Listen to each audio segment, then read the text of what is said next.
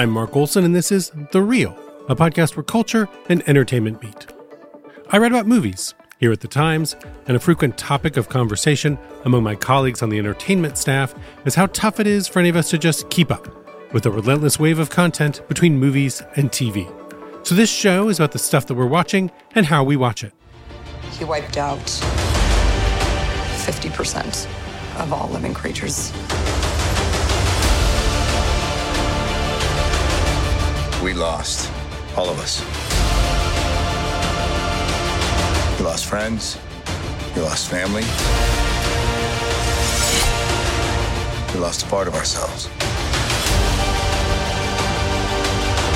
This is the fight of our lives. This is gonna work, Steve. After 11 years, 22 films, $18 billion and counting at the global box office, Avengers Endgame is finally in theaters, bringing to a close a chapter in the Marvel Cinematic Universe. It's been a big emotional investment for fans, and judging by the reaction of some of its stars, it's been one for the actors as well. Meanwhile, over the course of the franchise, MCU's long form storytelling has redefined Hollywood. We have had a lengthy relationship with these characters. Are we ready for the endgame? Today's episode is in two parts. The first is spoiler free, but that is followed by a section for people who have seen the film, so listen for the cues and come back to take it all in both before and after your trip to the theater. There's a lot to process. Let's listen in. So, here to help me make sense of it all this week, I'm joined by my colleagues Justin Chang. Sonaiya Kelley. Jen Yamato. And now, Sonaiya, you're the most genuine fan of these movies among the group of us. And so I want to start with you by asking with Avengers Endgame, was this the movie that you wanted? And was it the movie that you expected? So it was not the movie that I could have wanted or expected because I could have never predicted the levels that they would go to or how ambitious this plot would have been.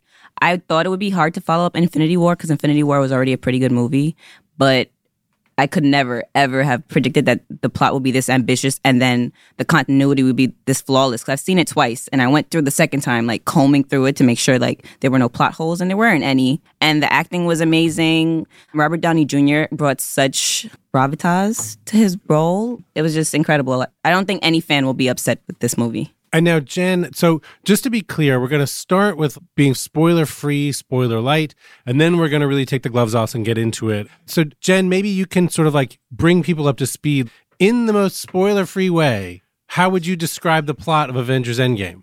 What we all know is that Thanos snapped his bejeweled fingers and half the world disappeared, and then the other half remained very sad, including all of our remaining heroes. And that's where Avengers Endgame begins. Justin, and you reviewed the film for the paper. I think you were at the premiere the other night. And the movie does start with this very sort of mournful, sort of elegiac tone, as if both reflecting the fact that half the population of the world just died, and also the fact that it's as if the movie itself is aware of that something here is ending, that this is the final film in this sequence of movies. Can you talk a little bit about the tone and just the feeling you got from watching Endgame? Yeah, I loved that first section of the movie, particularly. I think the first, maybe not quite an hour, but roughly, you know, it's a three hour film, which, you know, when people hear that it's a three hour movie. But I think that what I like about this movie is I think it feels shorter than Infinity War, which was just so packed and which I didn't much care for, actually. But this one, I sort of happily surrendered to for the most part. And I think that in slowing down and in taking stock of the character's grief and the trauma and the tragedy. This works immediately to the improvement of the movie. Not to be callous about it, but killing off half your cast can be a good thing because then you focus on the characters and conveniently the original Avengers who have all conveniently survived, and you can really dig in and focus on them, and you just get kind of more character development, more emotional investment for your money, and your sympathies are just more engaged. So now you were at the premiere the other night as well. Tell me a little bit about what it was like to be there, especially coming off of Infinity War, which had that very emotional ending for people. Just going into Endgame, I think audiences are sort of ready for this very emotional experience. What was it like to be there with the cast at the premiere the other night? The energy at premieres are always better than anything you'll get anywhere else because people are so excited to see their own work This premiere was weird because it was in a convention center. It was so different from the Dolby Theater. Yeah, can you paint the picture of all of the effort and what I can only presume are like bajillions of dollars that Disney put into staging this premiere? It was in like a basketball court sized room with bleachers. At this, the LA Convention center. yeah, Center? at the convention center. But the seats were really comfy. I've heard it described as Disney basically took over the LA Convention Center downtown and constructed an entire IMAX theater for the premiere.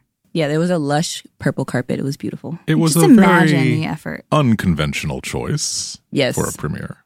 kind of strange. I was into it after a, a while, but it was very cold in there also. I don't know if this is relevant at all, but it was freezing. And then the bathrooms were really far. This is super irrelevant territory, but it was just because I was nervous about three hours. You have to go to the bathroom before you go. And I almost got lost. It's so Yeah. funny. A lot of people are like really planning out and oversharing their bathroom Really? like, tendencies. It hasn't even been 12 hours since I got home from seeing it. But what I distinctly remember is people were excited. I went to see it on the lot, on the Disney lot last night, and people are so excited. They could not wait to figure out their bathroom options. and there was like a real bathroom panic right before the movie. Disney did not even provide drinks, I think on Yeah. purpose.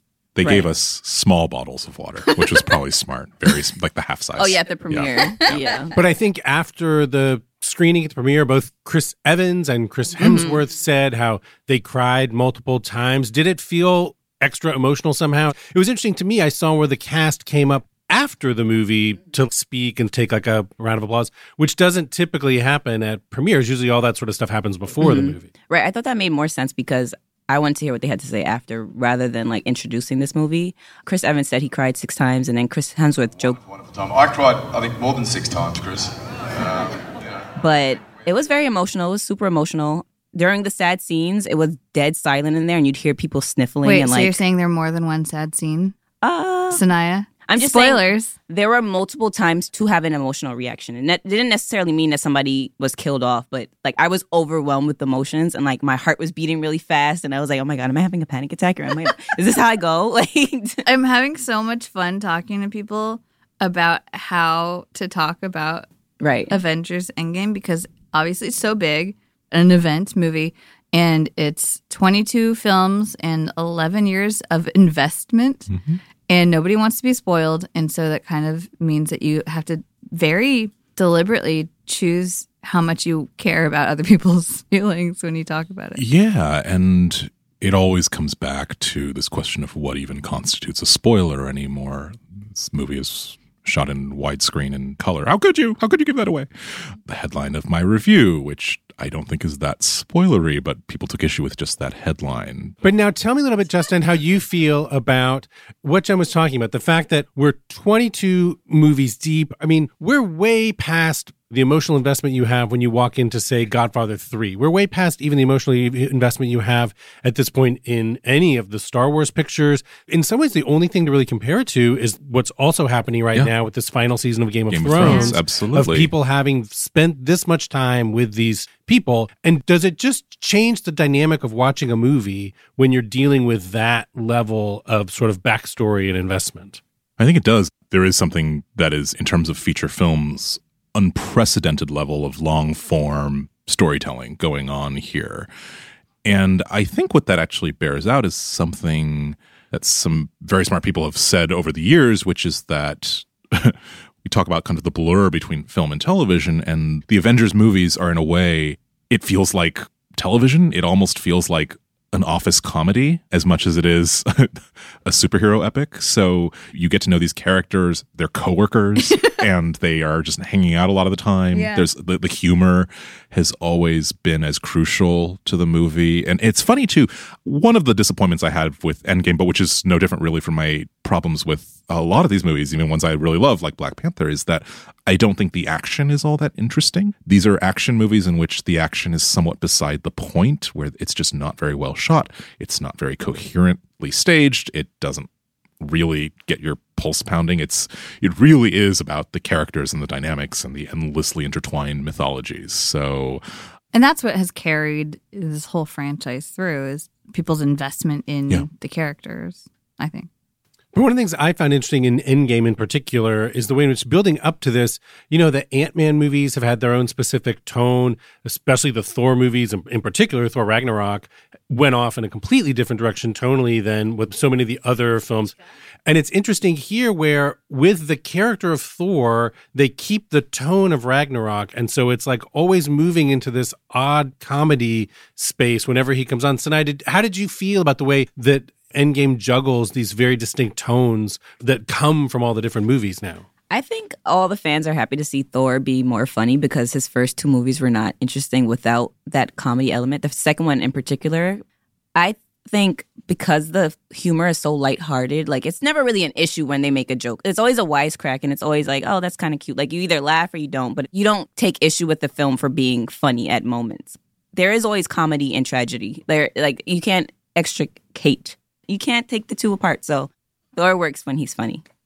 Well, and I think I remember even just the first Avengers movie, which I think was like seven years ago. I think 2012. I could be wrong. Mm-hmm. Was the first one that I felt really, really embraced the comedy. Where, and of course, that was the first time they all came together, and it really was this statement of identity. I think that these movies are going to be funny. I rewatched a little bit of Infinity War before I saw Endgame because I hadn't seen it since last year, and I was like, wait, how does this start? It starts off, and you realize that Ragnarok is actually the last scene of that led into this. Mm-hmm. Oh, that's interesting because that was such a funny, lighthearted departure, and yet planted the seeds of this yep. cataclysmic conclusion. Yeah, I think that this film does a really great job of validating fans' investment and how much they've been paying attention, how much they've let themselves be totally taken into each of the individual installments. And so you get a lot of callbacks that I think are really validating for people who have spent the last 11 years of their lives with these characters and with these stories. And I, I really like that. I'm glad that the filmmakers tied it up in that way because it did feel satisfying to me. And I have to say, I was thinking about this yesterday I was at Comic Con in 2007 when they announced the first Iron Man, and everybody was like, Who? Yeah. Who's Iron Man? Like, comic book fans remember him, but like, he's not like a Spider Man or like Superman level or Batman level kind of guy.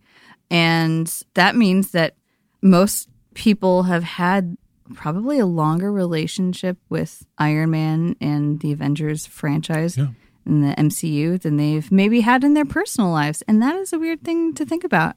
But do you think that that's part of the reason why people have been able to become so invested in these movies is that the fact that these were maybe second tier characters or they weren't characters that most mainstream non comic book fans have the just sort of like ambient knowledge of like a Batman or a Superman. And so really you were kind of getting into some of these characters for the first time through these movies and that's why people were getting super invested in Well, and Guardians of the Galaxy is a great example of that because I think that was arguably the least familiar. Those characters from the first Guardians movie have really become so ingrained in the hearts of the MCU fans and I think there's some really nice payoffs to that in Endgame. I think also, whether you call it second tier status or whatever, has allowed these actors to put their imprint on these characters in a way mm-hmm. that, say, Batman has been played by many different actors and Superman as well. Robert Downey Jr. will forever be Iron Man. I mean, I just, you know, maybe the, who knows what will happen in future incarnations of the character, but we're at this phase where the level of ownership, I think, is unusually strong there. When I was watching this, I was thinking a lot about Robert Downey Jr., Mark Ruffalo, Scarlett Johansson, the way that some of these actors have really gotten locked into this franchise just as like time management and it's been difficult for them to be in other that is true movies and that i it's interesting to me to think about for example someone like natalie portman that she kind of you know on purpose or not, she did not become a huge part of the MCU. And so she's continued to have the, her own career. And that Scarlett, in some ways, has been thwarted by the Black Widow movies and by the Avengers movies. And do you feel like we're, we've, I don't want to say robbed, but that we've been yeah, robbed of think, other no. films and other oh, performances oh, from sure. a lot of these actors. And that's not, I mean, and yeah, it's not entirely a good thing. I think it's to the good of the series, less so to the actors, perhaps. And Mark Ruffalo, who I do actually love as the Hulk, but is such a great actor and has so many more dimensions to him beyond this. And there have been movies I think where you can tell, oh yeah, they're they're just they're this is a phone it in performance. How do you feel about that, Jen? Do you feel like these actors have gotten stuck in these roles? I think that I'm sure that any celebrity level actor enjoys the trade off of that. I mean, we saw the Avengers got their handprints in front of the Grauman's Chinese the other day. I think the approach to the credit sequence is very interesting. Well, it's done as this kind of roll call style credit so that you're seeing images of the actors as it's having their names. But then the original Avengers, you see the actors' autographs on screen with them.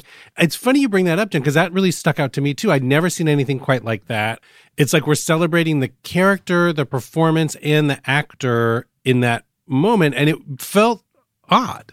It's an acknowledgement that these specific celebrities brought these roles to life and helped those roles and those characters and therefore this franchise connect with fans. And so it's interesting. A lot of this movie is designed as fan service in, I think, mostly really effective ways. That credit treatment is something I've just never seen before. And fan service is a term that's been coming up a lot in reviews and the writing that's already happening around the movie tonight. How do you feel as a fan? How did you feel about when there are all these kind of nods to previous movies and like funny little moments? Did you like those moments or did it sometimes feel a little too like, here's some candy, kid? Um, going back to the credits thing, I feel like that was like an acknowledgement of the end. It was like this phase of these Avengers is over and a curtain call. Exactly. It was like a curtain call. You can feel it, the energy in the room when there's super fans there and they're audibly gasping or cheering or crying sometimes. I think Marvel is the only studio that can really do that at this stage right now. Like no other film has a franchise where you can cheekily reference of previous movie, even if it's a bad one, because they did that too. Like Yeah. they made comments about movies that they know did mm-hmm. not work, and it was still funny, and it was still like, oh, that's a nod. Like I got it. Star Wars arguably has that like level True. of fan dedication and over analysis of minutia, but it does not have like a self-reflective, self-aware sense of humor. Mm-hmm. Yeah. Now we're going to move on to the spoiler section. We'll take a brief break and then we're going to get into some of the specifics of the plot. And for those of you who haven't seen the film, you'll probably want to hit pause and come back for the rest of the conversation after you've been to the theater. Hi, everyone. It's me, Lucas Peterson, LA Times food columnist, and I think you'll be pleased to learn that the LA Times food section has relaunched both online and in print. We have excellent recipes, outstanding reviews, unbelievable local food news, all for you at the very affordable price of 99 cents for the first four weeks for online access and $1.99 per week after that. Find our content online every day and in print on Thursdays. Go to latimes.com slash hungryla to subscribe. Let me go back to Sonaiya. From where we were left with the previous film, with so many of the characters dead, what did you feel about how they handled the snap and all the quote dead characters and moved on from that right away?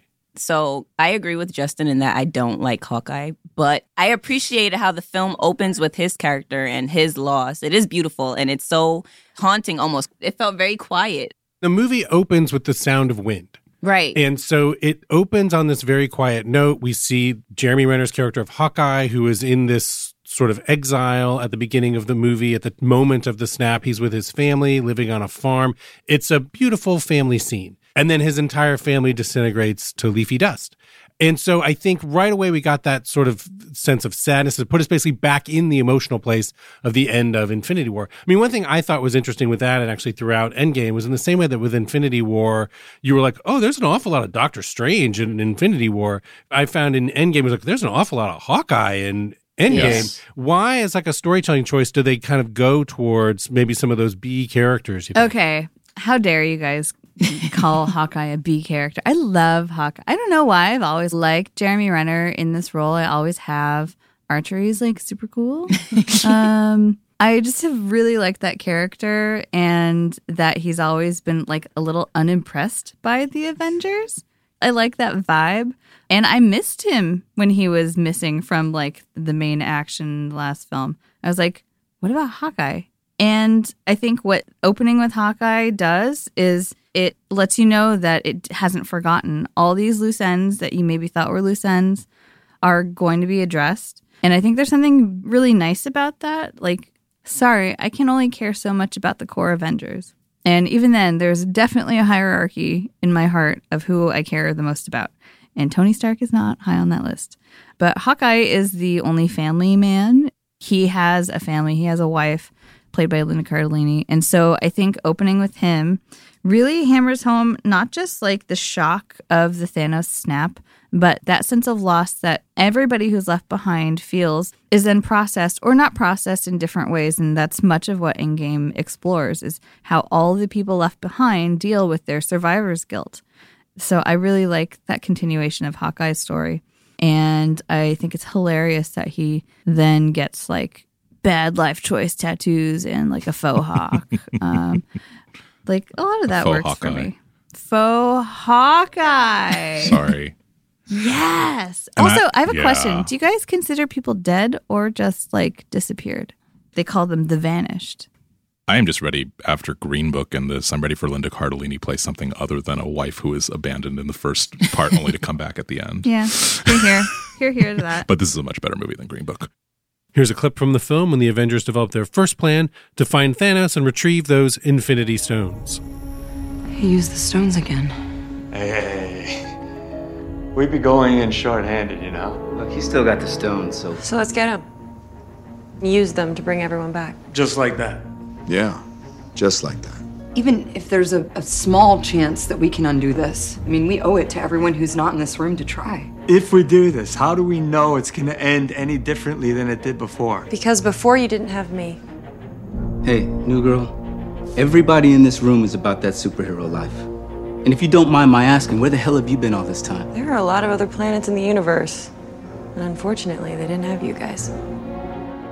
Justin, you mentioned how in your review, the headline of the review uses the phrase time twisting. They definitely have like kept, you know, under wraps that this really becomes a time travel movie in that they use some quantum shenanigans There. See, to travel applies. through time. I mean, Yeah. it basically becomes a heist movie where they're trying to get back in time to get all the stones to stop Thanos Yeah. from being able to do the snap in the first place.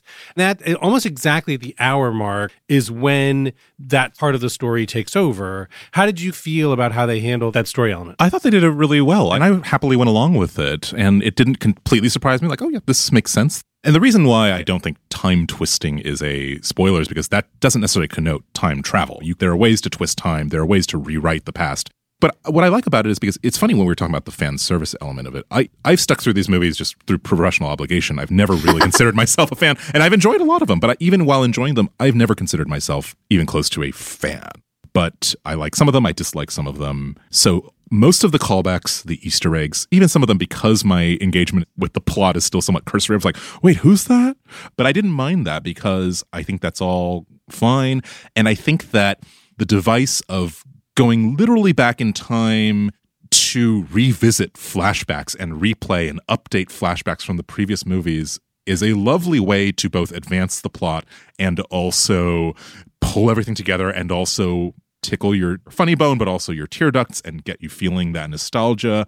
And the movie does have an awful lot of fun with frequently referencing Back to the Future and whether it Well, should Paul Rudd has a lot of. well, and whether it should be their model of like how to uh, think of the time travel because they have some fun with the complications of the just very concept of time travel.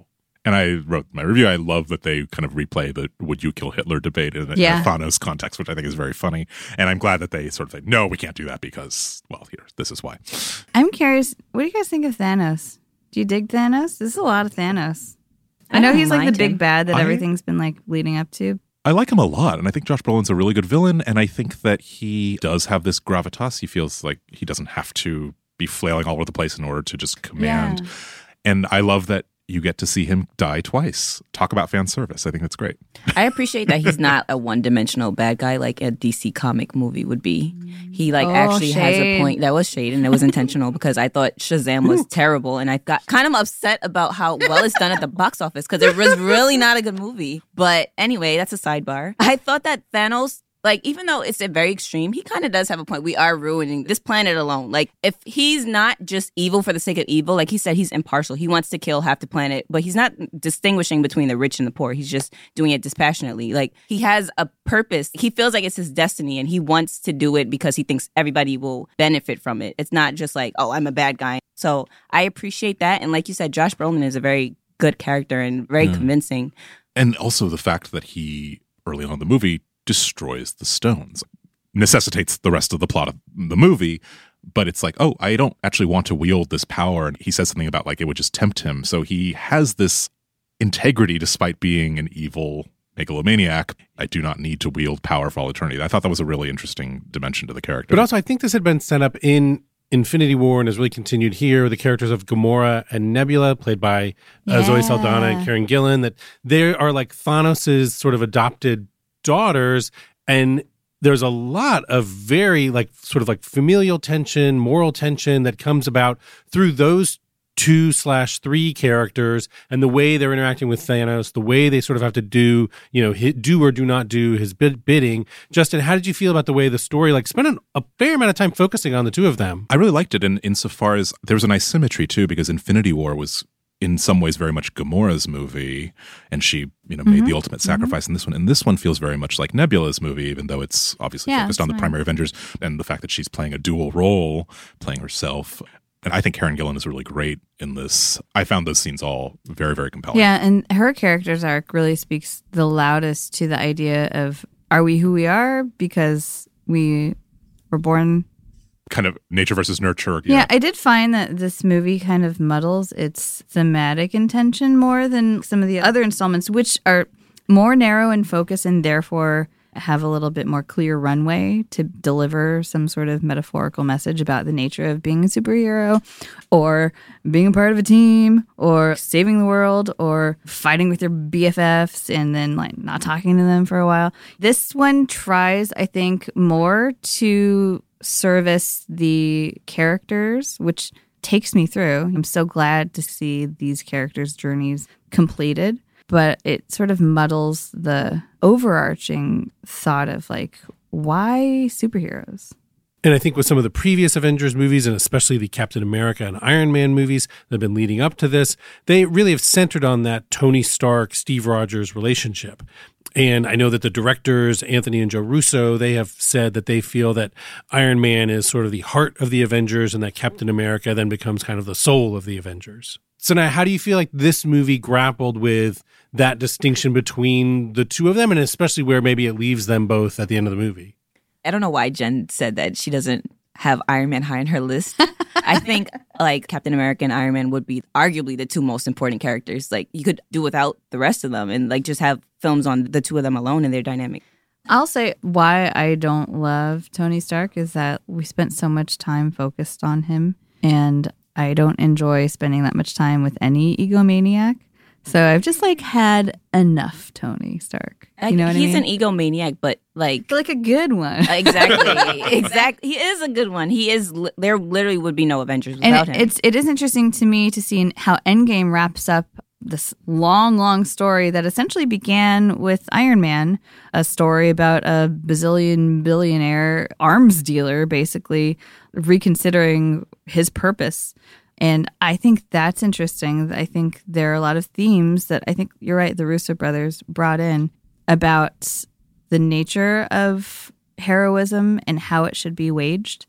A couple of characters in Endgame have very specific thematic messages, like Thor's arc. He's self doubting and he goes back in time to go talk to his mama. And so that she can tell him that it's okay to fail and not live up to whatever ideal that you think you're supposed to. I don't think that every one of the Avengers brings that to Endgame. which speaks to the sheer number of characters. But hearing both of you talk about this, I think it crystallizes the fact that family actually is a strong thematic throughout. This is a movie about coworkers, I said earlier, but also friends, you know, and it's about the bonds of friendship. But a lot of them also have this other thing where their family therefore gets put on hold. The whole Thanos, Nebula, Gamora thing is most tortured family dynamic. But then I think this goes back to the opening and why we open with Hawkeye and his family getting evaporated and then you have you know, Tony Stark, who now has a five year old daughter, but he has settled down himself. Captain America, in the last five minutes of this movie, lives this whole lifetime that we don't see except a brief glimpse of his weird time journey, which has been there from the beginning, gets reconciled finally in this, and we only don't even get to see it. And it's because he never got to live with the love of his life. And so I think it's nice to see how the characters all make peace with that tension. Well, except for Black Yes, Widow exactly. does not get that. And I do take a little bit of issue. Like that's disappointing to me to see so many white male characters get to write out a very fulfilling character arc. And Black Widow, the only female Avenger of the core team, is sacrificed. And like I get that she's sacrificed for like the future of the human existence or whatever, but it's not satisfying to me as somebody who has long wanted Black Widow to get more of her due in equal to those of her male counterparts. And Marvel over a decade has not done that. And it's been kind of like really consistently disappointing to see her get short shrift. But she's also not the only character I think that does get short shrift in Endgame, which literally brings out everybody.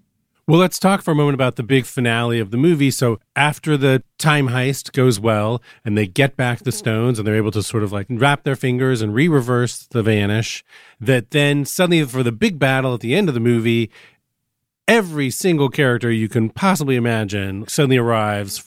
And how do we feel about that? I mean, Justin, I think you talked about this in your review that, and you even said earlier that like the action in these movies oftentimes gets a bit muddled. Even in a movie that tries so hard to do everything differently, like say like Black Panther, still gets stuck in like a big battle ending. And this one, which is the biggest, it just seems not like somehow that just didn't feel climactic in a way. It is disappointing to me because I like big battles when they're done well. I think, you know, I wish that this movie had a little bit more of a Peter Jackson or a Mm. George Miller sensibility Mm. because those things can be done in ways that amplify character and where you're not just putting character on hold. You know, they can be done very fluidly and coherently and thrillingly. So I do feel like the action is just an afterthought. And it's not the worst thing. There's something kind of good about that too, because, okay, we are here for the interplay and the narrative.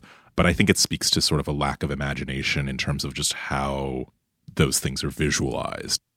Any action scene in a movie like this that is so heavy on VFX takes eight months or Yeah, more to it's true. complete. So it's like a matter of time and money.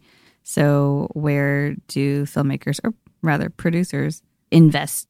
One thing we haven't talked about, maybe arguably the biggest new addition to this movie, is the appearance of Captain Marvel, Brie Larson's character. In that big final battle, there's a moment where, sort of calling back to a similar moment in Infinity War, where there's this de facto girl squad that forms of all the female Avengers are going to like have this little kind of mini Yeah. squadron. And Jen, as you were saying, do you feel like the future of the Marvel franchise that after Black Panther, after Captain Marvel, that they have gotten the message that they see the future of where these stories are going is going to be in diversity of characters and the representations that they're putting on screen?